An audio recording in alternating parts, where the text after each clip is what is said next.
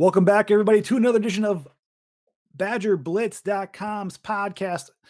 This, of course, powered by Overtime Media. I am Jake Kocorowski, senior writer at BadgerBlitz.com, part of the Rivals Network, bringing you everything about Wisconsin athletics, football, basketball, recruiting, you name it. Uh, we do it. So, uh, really fun show. Of course, Wisconsin take you know takes on number 25 Purdue down in West Lafayette on Saturday. It's a 2 p.m. Central Time kickoff on the Big Ten Network.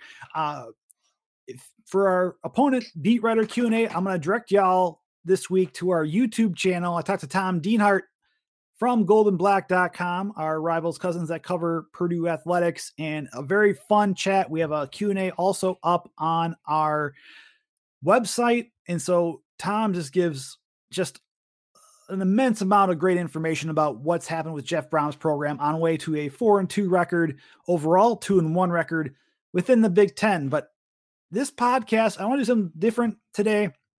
And I'm going to introduce him now. I've known him since he started doing this media thing, this reporter thing, this analyst thing.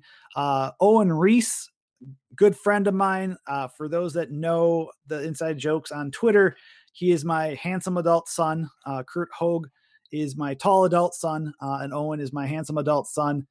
Former graduate assistant from uh, for you know UW Whitewater.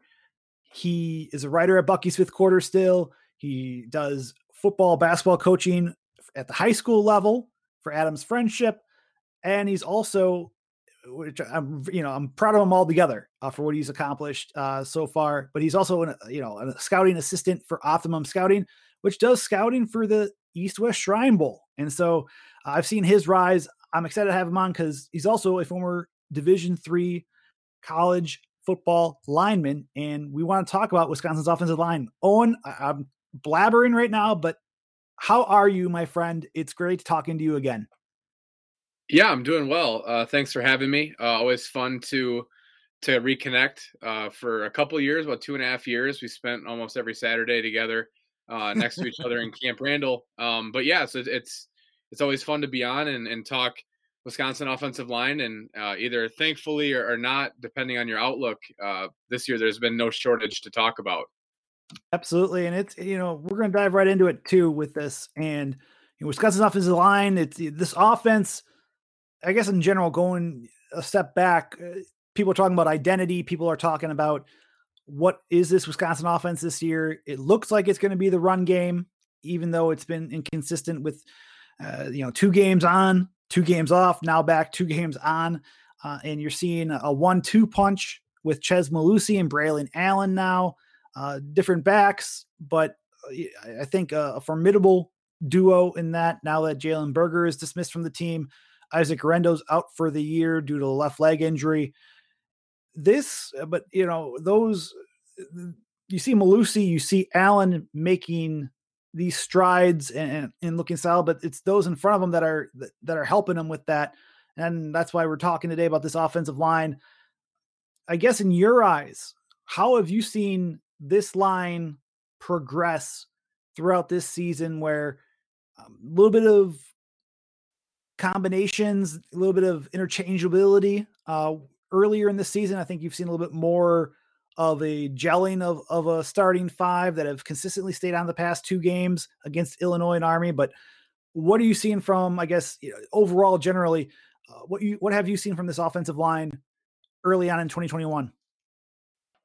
Uh, that's a pretty loaded question. Um, but I, I think the biggest thing is, as you have seen some improvement. Uh, I think that early in the year, and maybe this was a, a, bit of a theme, kind of for what it seemed for the entire offense, but it just seemed like there was just a little bit too much going on. Uh, noticed it right away in the Penn State game and continued through the Eastern Michigan game. Uh, they were rotating nine or 10 guys uh, along the offensive line, which uh, just as a like, I preferred it as a player and also as a coach if it were up to me, ideally, you have five guys, and those are the five guys that play, right? Those are your five best linemen.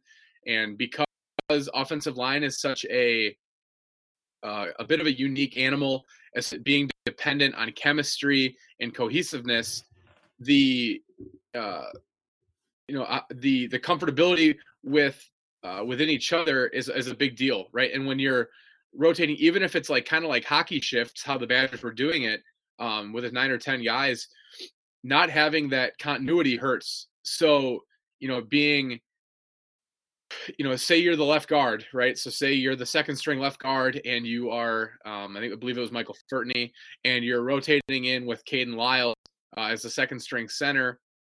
You know, every series, that's just it's it's hard because you're not doing it every drive, um, and so you know you're playing half the half the snaps. Uh, it's it's a difficult thing. And then the other the other issue I have is, and you know, no one's I don't. It's a bit of a mystery whether or not they were doing that because they felt as though that all of those guys were good enough that they had earned playing time or that eh, to me or my maybe my question was is there not a bona fide five best linemen um, and they're kind of trying to seek that out. So there was a lot going on. Obviously you're breaking in a new running back. Um, you know this isn't a graham mertz podcast but obviously right like he's he's had some uh, adversity the this yep. this year and right in the second half of last year and there's a lot a lot of so all of that put together uh, probably led to the offense that we saw right those first two or three weeks you know they even you know despite their you know they kind of walloped eastern michigan but it wasn't pretty you know it was more of a we have more sheer talent than you and eventually that that created itself to manifested itself to 34 points not because of um, you know superior execution or um, you know anything like that so I, I think that you know against notre dame and obviously Penn State, the first game of the year. There's a lot going on. It, it wasn't, it was not cohesive. Um, and I think over the last couple weeks, you've kind of seen that even if they had to, you know, pull the reins way back and like, look, we're going to make this real simple. We're going to run the ball a lot. Um, they've shortened the rotation. Uh, I, I, watched as best I could against uh, last week uh, for the Badgers against um, Army. Thank you. Uh, and it, it, appeared to me that there was very little rotating going on. Uh, Joe Tippmann um, or Kayden Lyles a little bit at center, but other than that, there was no Tyler Beach to Logan Brown. There was no Josh Seltzner to Michael Furtney. There was no, um, you know, Tanner Bortolini was at right tackle for Logan Bruss, uh, but Jack Nelson was not coming out of the game either. Right, so there was a bit more um, or if it was, it was very limited, and it wasn't like the every two series like it was at the beginning of the year. Um, and I think that they're like, look, we're gonna get our group, and whatever the best shot is to to put out in front of of Mellusi and Allen, and and kind of let them just pound opponents into submission. Um, it hasn't been pretty. Uh, it's been a of meetings will continue until morale improves type of thing. Uh, but if that's what it's going to take to win, you know, it's not ideal, but Paul Chryst and Joe Rudolph, um, you know, they're there to win football games, not to, uh, you know, win a style points contest. So obviously, it's not the offense that everyone, I think, fans really expected, right? And and and even I'm sure the team, right, which I think kind of gets lost a lot when fans complain and critique about the players and the coaches. I was like, I promise you, no one's more upset about their performance than they are. Um, you know, but it I think that's the biggest thing, and I'll get done rambling. Uh, you were done rambling, but uh, I think just really kind of stripping everything down to the basics, and you know they they've they've reduced Graham Mertz's role, right? I think against Notre Dame, you end up throwing the ball, which is certainly not what the the Badgers want. Um, you know, they stripped that way back. They said, look, we're going to hand the ball to Chez Mellusi. We're going to hand the ball to Braylon Allen. We're going to throw it to Jake Ferguson, and we're going to get out of these football games with a win and then that's what they've been able to do and lean on the defense. And I think a lot of that really has come down to the offensive line. Um, you know, kind of like the kiss method. You know, keep it simple, stupid. Don't rotate too many guys. You know, just we're gonna run the ball, keep it easy. Um, and and we've kind of seen that against some right a little lesser competition. Um, wins wise, Illinois, and certainly talent wise with Army. Um, it, it's it's worked. We're curious to see how it goes against Purdue on Saturday. Right. And I mean, you're talking about like, yeah, the rotations. I'm looking at pro football focus right now too. Um, everybody, I'm taking a look like Jack Nelson, Joe Tippmann, Josh Seltzner, Tyler Beach out of the, you know, they say 60 total snaps. I think it was actually 59. You know, those, they all played 59 snap, like all the snaps. Uh, Tanner Bortolini had 58, they said. Uh, on that. Um, but so they played the vast majority of the game, uh, and we that's something that we saw. I think against Illinois, you saw like Lyles uh, and Furtney and, and others get reps uh, at, at, those positions, you know, at, at, center and for Lyles and right guard for Furtney uh, when the game was in hand, like in the fourth quarter when they had the reserves in uh, during that win. So it's been very much, you know, you've seen that. Uh, I, I guess, Owen, with that, just when you describe that, uh, just with the line and golden pass protection, right? And it, it's one thing where you hear you know, everyone's talking about like the running game and being that identity. But Paul Chryst mentioned it that they he feels that they have to be more consistent throwing the ball, which everybody agrees. You take a look at what Wisconsin's doing right now in terms of uh, passing game, bottom third of the league of not just the league of the FBS. Uh, passer efficiency is the same. Uh, I guess within that, just when it comes to the line, do you feel it's more on Mertz? Is it more on the line and the pass protection? Because it, you know, they only gave up one sack last week, right? But there's some pressures early on in that contest uh, again, you know, against Army. But we we've seen Graham Mertz underneath duress against Notre Dame, against Penn State, against Michigan. You know, I get is is it a chicken or the egg situation type uh, in terms of who's to blame? Are they? I mean, I think they're all they both are in terms of the inconsistencies. But what do you see through your eyes? Yeah, I, I think there's, I don't know, it's like a cop out. I think going on, right? Um, another thing, and, and not to on this, right? We mentioned the competition. Penn State uh, has Arnold Ebiketie, um, and another name is escaping me, number 40, the other defensive end. Those are NFL draft prospects. Michigan has Aidan Hutchinson, who will probably be a top 20 pick. Notre Dame is a defensive line filled with NFL talent. Okay, then you go even to Andre Carter, their outside linebacker, leads the country in sacks. Yeah. Right. So that's certainly an excuse, and it's not a, um, you know, I'm not defending the Badgers' offensive line play, uh, especially in pass protection, but uh, there at a certain point there is a little bit of the other teams on scholarship too. Um, so that's the part of it. I would say part of it is, especially in pass protection, moving Tyler Beach to left tackle was a tough thing early. Uh, Tyler Beach, um, you know, obviously he played right tackle last year. He started at right tackle with Logan Bruss at right guard, uh, and was rotating with Logan Brown earlier in the year. Missed a lot of fall camp with an injury, if I remember correctly. Um, so didn't have a ton of practices, and then immediately gets thrown in against uh, the uh, Ebiketie, the Temple transfer, who's an NFL prospect poorly. Uh, and I think that Tyler Beach was pretty upfront about that. Moving from, not to get too into the weeds here with offensive line stuff, but moving from the right side of the line to the left side of the line, obviously there was quite a bit of time. He knew, right? Like that wasn't like the day before the game they told him he was going to play at left tackle, but it, it is a big change. And especially for how long he was on the right side, um, you know, kind of being uh, Logan Bruss's backup when Cole Van Lanen was at left tackle that is a bit of an adjustment. And, and to keep it simple for uh, the people listening, um, you know, a lot of people I think get a, a different uh, concept of it. They're like, well, I switch people in Madden all the time. It doesn't matter, right? Like it's kind of trying to minimize or trivialize the change. Um, the next time they go to the bathroom, try to wipe with the other hand, right? It's not as simple. You can still get the job done, but it's probably going to take a little longer, and it's not going to be nearly as normal, right? And that's a similar similar concept to um, to switching sides the left tackle. And like I said, so the for like a guy like Beach, right? It was his first time starting at left tackle in college. Uh, minimal preparation time in in fall camp due to an injury, and um, you know that that paired with the um, the improved competition is a big deal. Um, outside of Beach, I think that uh, Wisconsin has, and I apologize for the phone going off in my house. Um, no worries. The, there is a, to an extent, um, there's a a bit of probably frustration uh, as far as like obviously gone great. I think right, like, and there's a reason they cut down on that. Uh, another thing I think, and that what I've kind of seen is, and this isn't a new problem for Wisconsin, but they've really struggled with speed inside. I think that has something to do with the types of guys that they get.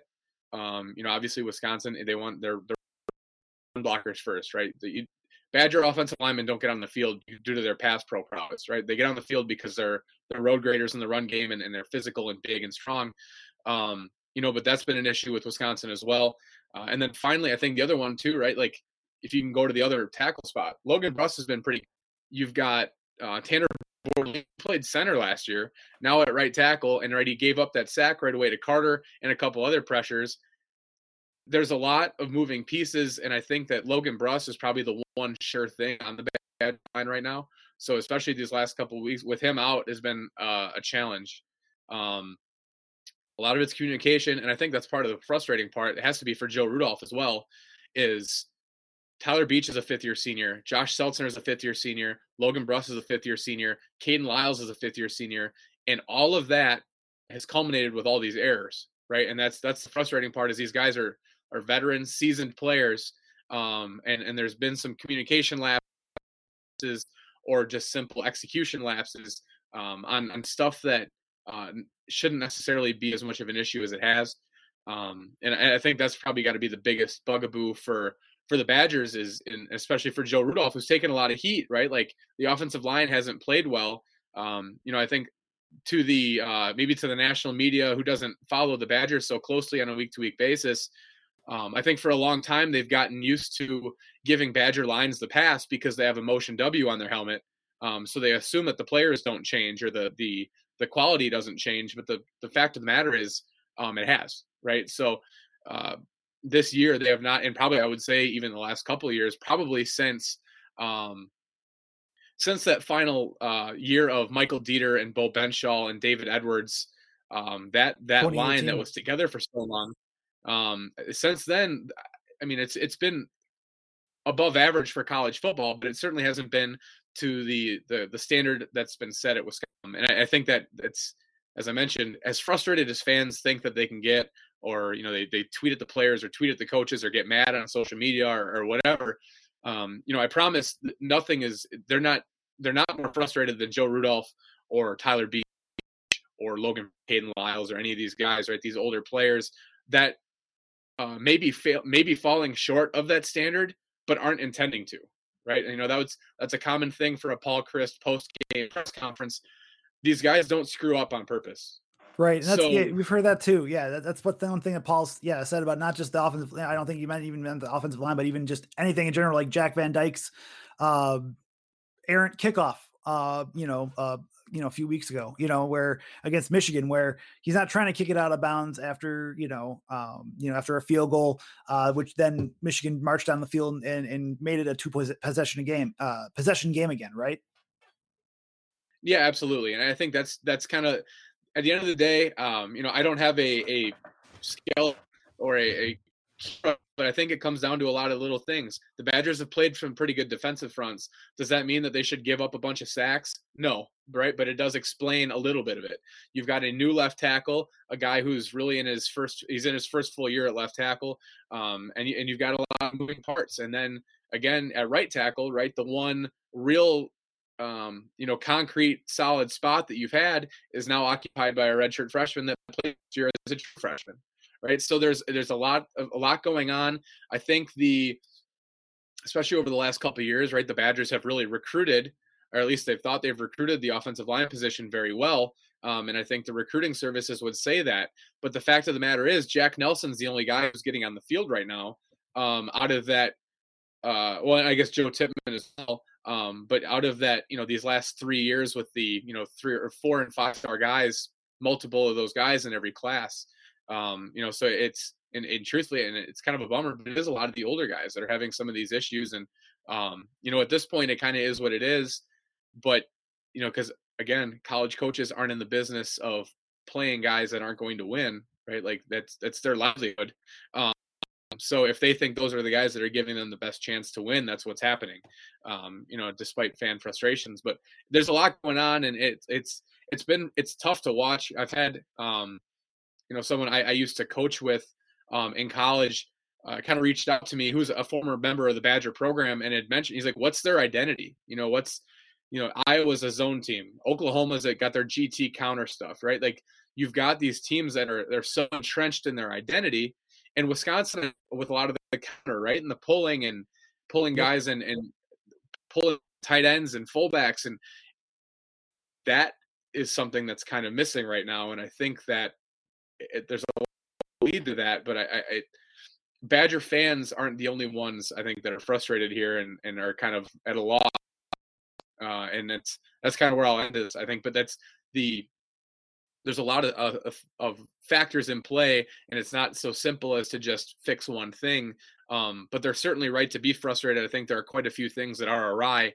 Um, just a matter of, of getting them worked out, whether that's personnel or coaching or play calling or the other team, right? Like there's a lot going on, um, and and there's reason to be frustrated, but it, it's not a, a, an easy fix or a, a one variable. There's a lot of things going on.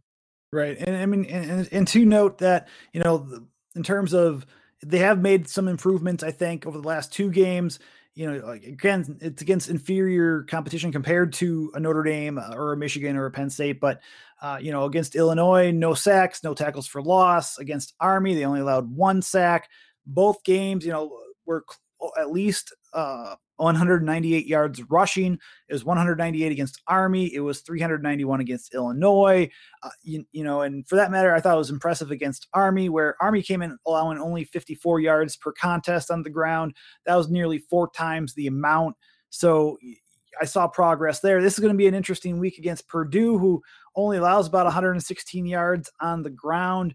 But, you know, and, and for that matter, Wisconsin's only given up 12 sacks on the year. Uh, obviously, for those that follow Pro Football Focus, eh, they've given up more pressures uh, than that.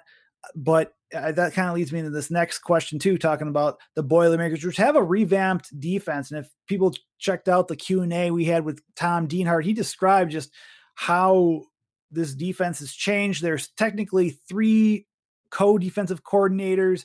Uh, from both the defensive line coach to the linebackers coach to the secondary uh, and, and, the linebackers coach Lambert calls calls the plays on Saturdays, but you, you're that defense you know has vastly improved. They're you know second behind Wisconsin uh, in the Big Ten in, in total defense in terms of yards allowed. They're only allowing 14 points per contest and you know turnovers haven't they've only generated six and four of those came last week against iowa in a huge upset win but it's all being led by george karlaftis uh, you know, who his numbers, Owen, don't look great. It's 22 tackles, are not great. I mean, let me rephrase. They're not uh, necessarily, uh, you know, bombastic or just or huge. When 22 tackles, five and a half tackles for loss, three sacks. But for those that like Pro Football Focus, he's got 30 pressures in six games, which is five per game. That's insane. Against Iowa, he looked like a monster they credited him with 12 pressures alone against the Hawkeyes offensive line, which everyone thought, um, you know, their offense Iowa is not great, but it's still good enough uh, to maybe with not maybe have half that. Uh, but Karlaftis really influenced that game. Uh, officially just one sack and three quarterback hurries, but his presence was well known before that. I guess if you're Wisconsin, how are you trying to defend Karlaftis and even someone like Branson Deen that uh, you know, an athletic, maybe undersized defensive tackle. Uh, that, but he still leads the team in, in, sacks with 3.5 and has six and a half tackles for loss too. Uh, how are you trying to defend that line? But in particular, Karlaftis. Yeah, so George Karlaftis, the former five-star recruit.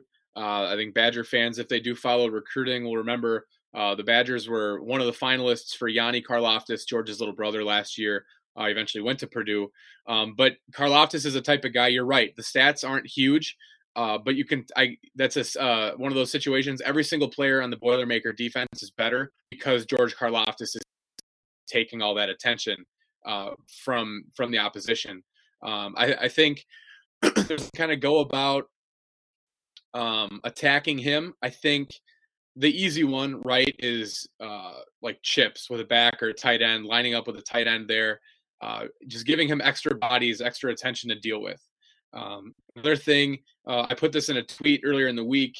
Um, you know, anytime he ends up one on one with any of the Badgers of tackles, even Logan Bruss, right, who I would probably say is the Badgers' best lineman, uh, that's you're not putting him in a good situation, right? You're you're asking for for trouble, um, and he's a guy that you probably have to slide the protection to him.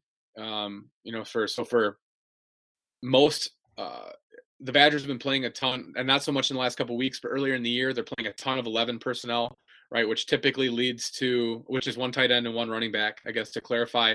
Um, so typically three wide receivers, and a lot of times in 11 personnel, the main pass protection, uh, if you keep the running back in, it's all six man protection, and it's it's like half man and half slide, right? So that typically the side with the running back um, will have uh, kind of be one on one with those two guys, and usually the center and back will slide. Um, so I think probably look to uh, slide the protection a lot if they're an 11 personnel stuff to Karlaftis. Um, you know, as I mentioned earlier, with a back, a tight end, different ways to try to deal with that. Um, getting up quick, because I think another one uh, that that obviously it's probably more of a a cliche uh, or, or coach speak, right? But the less time that Graham Mertz has the the less time that that Logan Bruss or Tyler Beach uh, have to uh, account for Karlaftis in the pass rush. And then finally, and this is probably the most on brand for me, um, you know, the best way to account for a good pass rusher is to run the ball, right? Uh, I think that obviously the Badgers want to do that anyways, but if you drop back with Graham Mertz 35 times, that's probably not a winning formula. Obviously, that's not what the Badgers want to do anyways. Um, you know, but the more either throwing on early downs to try to uh, keep just keep them off balance to keep them um, from kind of pinning their ears back and knowing okay it's second and nine it's third and eight right? It, it's, it's a high probability that this is going to be a pass and really kind of get geared up for that. The more you can do um, stay ahead of the schedule right? Moving you know ahead of the chains get it to third and four right? Get it to second and four, second and five, to where it can you can remain balanced and two dimensional as an offense. Um, you know, and it's not so predictable um, for a guy like Karlaftis, who obviously is very talented, um, and and you can give him a lot of attention, but that you know it's it, the defense just as well um, is capable of scheming things up to move him around or to you know loop him on a stunt, other things that you can do so where it's not just him on you know the right tackle every play or or the left tackle every play, right? So um, right. I think probably a multifaceted approach is the best way to do it. Um, changing the snap count is also another very underrated one. Uh, I think that that's something that you can kind of keep them guessing, whether it's going on set, going on two, a silent count, whatever the case may be. Um, anything you can do to disrupt him uh, or, or, keep him dealing with more uh, processing more, right? Uh, you know, sending a back out in protection. Is he the? Is, does he have to to be the flare player? Does he have to deal with that? Um, you know, are they? Are you? Do you try to crack block him on tosses? Um, are you trying to account for him in pass protection and play action with a guard? I, but that's another way. Just something else. Are there different change ups, right? To not just give him a same static look every time and make him play slower by processing. I think those are all ways that the Badgers can um, try to at least negate his um, you know negate the you know obviously as you mentioned the stats aren't eye popping but he's the best player on the field uh, regardless of of typically who they're playing um, you know and and it won't be any different. George Karlaftis is a better football player than anybody on the Badgers right now um, and so that's going to need to be the main focus for Wisconsin this week. All right last question for you before you go on how do you see this game playing out on Saturday I'd be lying to you if I said I'd seen a ton of. Um, but I do think, uh, with the way that the Badgers are playing right now, I think it's it's. I don't think it's going to be a ton of smoke and mirrors from the Badgers. I think that they're going to line up, and I think we've always kind of you and I have always kind of theorized this um, with Paul Chryst. I think a lot of he's typically obviously very conservative, uh, but it, it more so if he thinks he can get out of a game with a win with only doing so much, I think he typically takes that, right? We've, we've wondered that in games in the past against Illinois. And like, well, it really seems like they're playing with a pretty limited playbook. Um, if they're able to run the ball on the Boilermakers, I don't think they're going to uh, divert from that too often. Um, you know, I, Purdue has a ton of momentum. They've got a bunch of talented receivers, right? Um, David Bell obviously is the freak, but Milton Wright and Jackson Anthrop are good players as well. Payne Durham mm-hmm. is a mm-hmm. nice little tight end. So they've got some pieces. Aidan O'Connell and Jack Plummer. Um, you know, they, they I think they played three quarterbacks last week, but those are the two that they want to play. Um, you know, it'd be a, uh, an interesting thing. Aidan O'Connell and uh, played against uh, Jack Sanborn in high school. That'll be an interesting storyline um, to see that. Uh, O'Connell went to Stevenson High School, uh, where yep. Muma Meta graduated from. Um, so that'll be kind of an interesting side storyline. But uh, as far as you know, the, if the Badgers are able to dictate the game, uh, they've had success against Purdue the last few times they've played them. Um, you know, if they if they're able to run the ball, I think that's what they're going to do. I, I, think that um, you know, obviously with some of the passing issues that they've had, the, it sounds simple, but right, but the least you have, the less you have to depend on it, the better um, for them. I do think it would be prudent though uh, to try to get Kendric Pryor involved early. Uh, he and Danny Davis both. I think that Jake Ferguson is, you know, pretty predictably the top passing option uh, for the Badgers. A lot of times, I think just little stuff, getting getting other guys involved, and just making Purdue back off a little bit and say, okay, well, they are willing to throw it, and they're throwing it to different guys. Um, Chim Dike could be a nice, uh, you know, maybe a shot play to him, right? But but different things to kind of let them make Purdue back off a little bit and not just be so hell bent on stopping the run. I think uh, would be just enough to get Wisconsin um, to squeak out a win here. Um, you know, I was I was talking uh, with someone earlier today and mentioned the Iowa game about how the Iowa win over Illinois or Iowa in uh, the Wisconsin win over Iowa in 2018 was the like the one highlight of that season, right? Which I think Badger fans would remember was a you know eight and five. It wasn't wasn't the season they wanted, um, but they also beat Purdue in a two overtime game that year too, right? So it's kind of triple overtime. Yep, 47 44. Yep. So that'll be, um, you know, I think that's this to me. Purdue's got a lot of momentum, but this to me could be kind of an uglier game like that, or a um, maybe not ugly on the scoreboard, but ugly as far as not the type of game that the Badgers want to get in. Um, but I do think there's going to be a lot of. We've seen that in particular the secondary, right? Scott Nelson and and Collin Wilder have been very outspoken about how this is not not the season, not the start, obviously that they've hoped, but um, you know they're going to keep fighting and, and they're not giving up on each other. They're not, um, you know, they're fighting and clawing, and and obviously somehow, as of right now, the Badgers still control their own destiny. Uh, if the Badgers win out, they're going to be in the Big Ten championship game. So it is what it is. Um, my prediction for this game, I think Wisconsin's able to somehow squeak out a 24 to 20 win. Uh, I think Karlaftis probably has two sacks.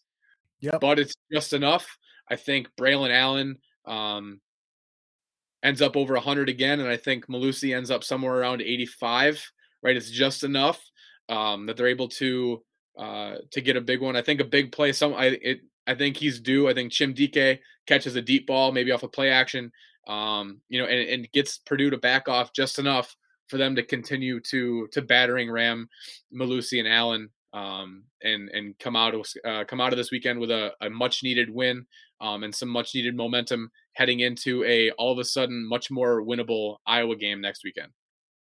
Oh man, I appreciate you. I know I said like maybe 20 minutes. I think we've gone over that, but I appreciate you, man. Uh, what up? Before I let you go, what else uh, you have going on at Bucky's fifth quarter and beyond? Yeah, so uh, I've been pretty inconsistent with it, uh, mostly because of who I am as a person. Uh, but I try to do some film room stuff. Uh, uh, luckily, as you mentioned, um, you know, I, I, due to my scouting duties with Optimum Scouting in the Shrine Bowl, uh, I have access um, to some of the all 22 coaches tape.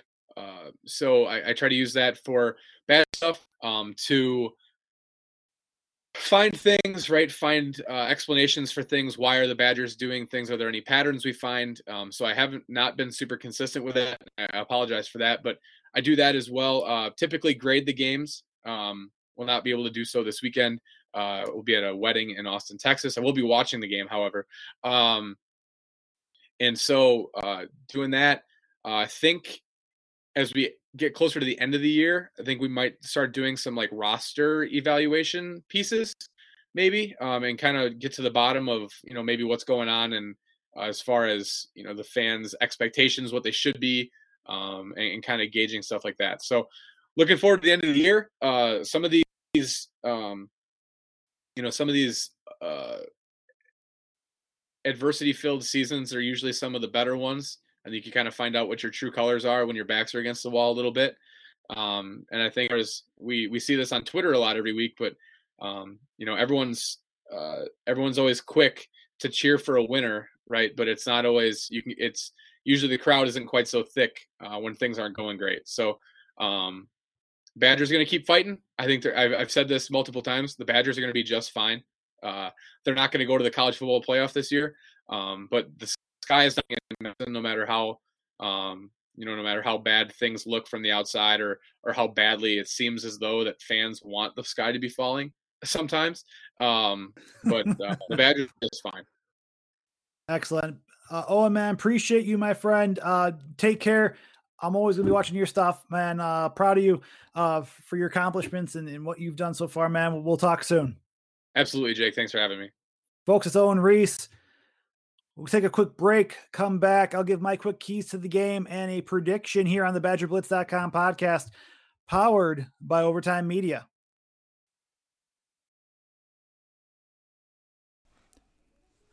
Thanks everybody for coming back to the BadgerBlitz.com podcast. This is Jay Kocorowski once again. Big thanks to Owen Riese from Bucky's Fifth Quarter and Optimum Scouting, Scouting to give his takes about what has transpired with Wisconsin's offensive line and, and what could happen tomorrow that we recorded on Thursday night. I'm recording right now on Friday before the game. We are less than 24 hours from Wisconsin and number 25 Purdue. A couple quick housekeeping notes when it comes to uh, what we talked about with Owen, uh, Tyler Beach, you know, he was at right tackle last year for about, I think it was six of seven games he started at right tackle. Uh, he did start in 2019 against Purdue at left tackle when Cole Van Lanen was out of that game. And uh, he worked there, but he also worked during spring ball at left tackle uh, for that matter. And, and Owen brought up the I believe he mentioned the injury uh, during fall camp. He was out for a good chunk of fall camp with an injury. Uh, and then uh, on top of that, too, I mentioned 12 sacks Purdue, uh, you know, has that Wisconsin has given up. It's actually 11 that the Badgers have given up, not 12. I know it's just one, but I always like making sure I'm accurate there.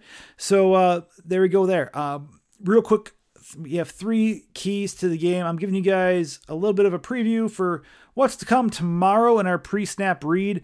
Uh, that'll be up tomorrow morning. And what that does is just obviously our three keys to the game and our staff predictions. Um, when it comes to that, my first one for the team, I'm to go with obviously, uh, and this was, we discussed this in our YouTube TV preview earlier on Friday afternoon. Get to quarterback Aidan O'Connell to contain uh, Purdue's passing game. They come in averaging 334 yards per contest. That's one of the best in the FBS. On top of that, O'Connell's had back-to-back 370 yard plus contests. Uh, you know, in, in, the last two games, I believe it was against Illinois, and then of course last week against Purdue. It's going to be big for Wisconsin to contain that. David Bell is the big name. Obviously, 38 receptions, 679 yards, four touchdowns. A big name, a big name to watch. And Wisconsin, either Faion Hicks, Caesar Williams, or some combination of defensive backs will have to contain him, uh, but also four other Purdue players, or three other Purdue players, four including Bell, have 20 or more receptions on the year. To get to O'Connell uh, will help alleviate that, right? Uh, can Nick Herbig, who leads the team in sacks with three and a half, can he, but he's had more pressures on, on there, can he make an impact? Can you take a look at Jack Sanborn, Leo Chenal, the defensive line, Matt Henningsen, Keanu Benton. If they can do that, that'll be big for Wisconsin uh, to disrupt passing lanes, disrupt timing, disrupt everything. Um, so I think that's going to be big for Wisconsin there. Uh, my second key, really derailing Purdue's pass rush. That is it's going to be tough with Karlaftis. We talked about him ad nauseum already, not just today, but in an article I had on BadgerBlitz.com earlier this week, and, and with Tom Dienhart when we talked to him uh, as well in our Q and A. But I would say, you know, obviously, they need to derail enough when needing to pass. Um, and they will need to pass. You know, one of our keys, I, I mentioned this in our YouTube show earlier on Friday, is to Wisconsin needs to run the ball and John McNamara said they need to get tight end Jake Ferguson going uh, with the passing game. So obviously you want balance with every offense, uh, but you know they will need to pass. I think to keep Purdue honest. Uh, honest, this defense is much improved from previous Purdue units. So um, but it will be they need to chip on Karlaftis. You know, we talked already with Owen about some keys there, so I won't uh, redigest everything for everybody here. So again, but they're going to need to contain that pass rush. Again, 94 pressures according to Pro Football Focus for that unit through six games. Uh, last one is going to be again limit turnovers offensively and generate takeaways defensively. Real simple, real easy. It's just this game could come down to a key turnover. We saw one happen last week with Leo Chenal's strip sack against Army, and that led to a game deciding touchdown. That could be very well be the case again on Saturday afternoon in West Lafayette. Also, Wisconsin has 15. They've generated 15. Uh, they've coughed up the ball 15 times, and that's going to be rough when it comes to defend. You know, I mean, if they if that happens on the road against a potent offense like Purdue, that can lead to trouble and an early deficit. So again, limit the turnovers there. Uh, hold on to the ball, no fumbles. Uh, if the pass rush does get there, um, obviously trying to throw it away or whatnot will be key, and not trying to force balls uh, that could lead to interceptions. Uh, and then for Wisconsin defensively, you know, they only have four takeaways so far through its first six games. If they can generate more pressure, if the pressure, uh, they got close against Illinois, they've had opportunities. Now it's time to, as what John McNamara said on our YouTube show, it's time to capitalize on them. And we'll see if they can do that on Saturday. So, on that note, folks, thank you all for listening. Big thanks again to Owen Riese from, again, Bucky's Fifth Quarter and Optimum Scouting for joining us. Tune in Next week, we'll talk Iowa big rivalry weekend. Could be a lot on the line, too, uh, when it comes to the Big Ten West between the two programs, uh, depending on what happens this weekend with Purdue and Wisconsin. Make sure you follow us on Twitter at underscore badger, or badger underscore blitz. Uh, for me, it's at Jake Coco. For Owen, it's at Riese Draft, R I E S E Draft. And then we have a new YouTube show, uh, you know, new series. Uh, I call Badger Blitz TV. Make sure you follow us. to search Badger Blitz on YouTube. We're there. For Facebook, search Wisconsin Badgers on BadgerBlitz.com. Tune in next week, folks. We got a lot more coming up. Thank you all for listening. Be well this weekend. Be healthy. Be safe. We'll catch you soon on another edition of the BadgerBlitz.com podcast, powered by Overtime Media.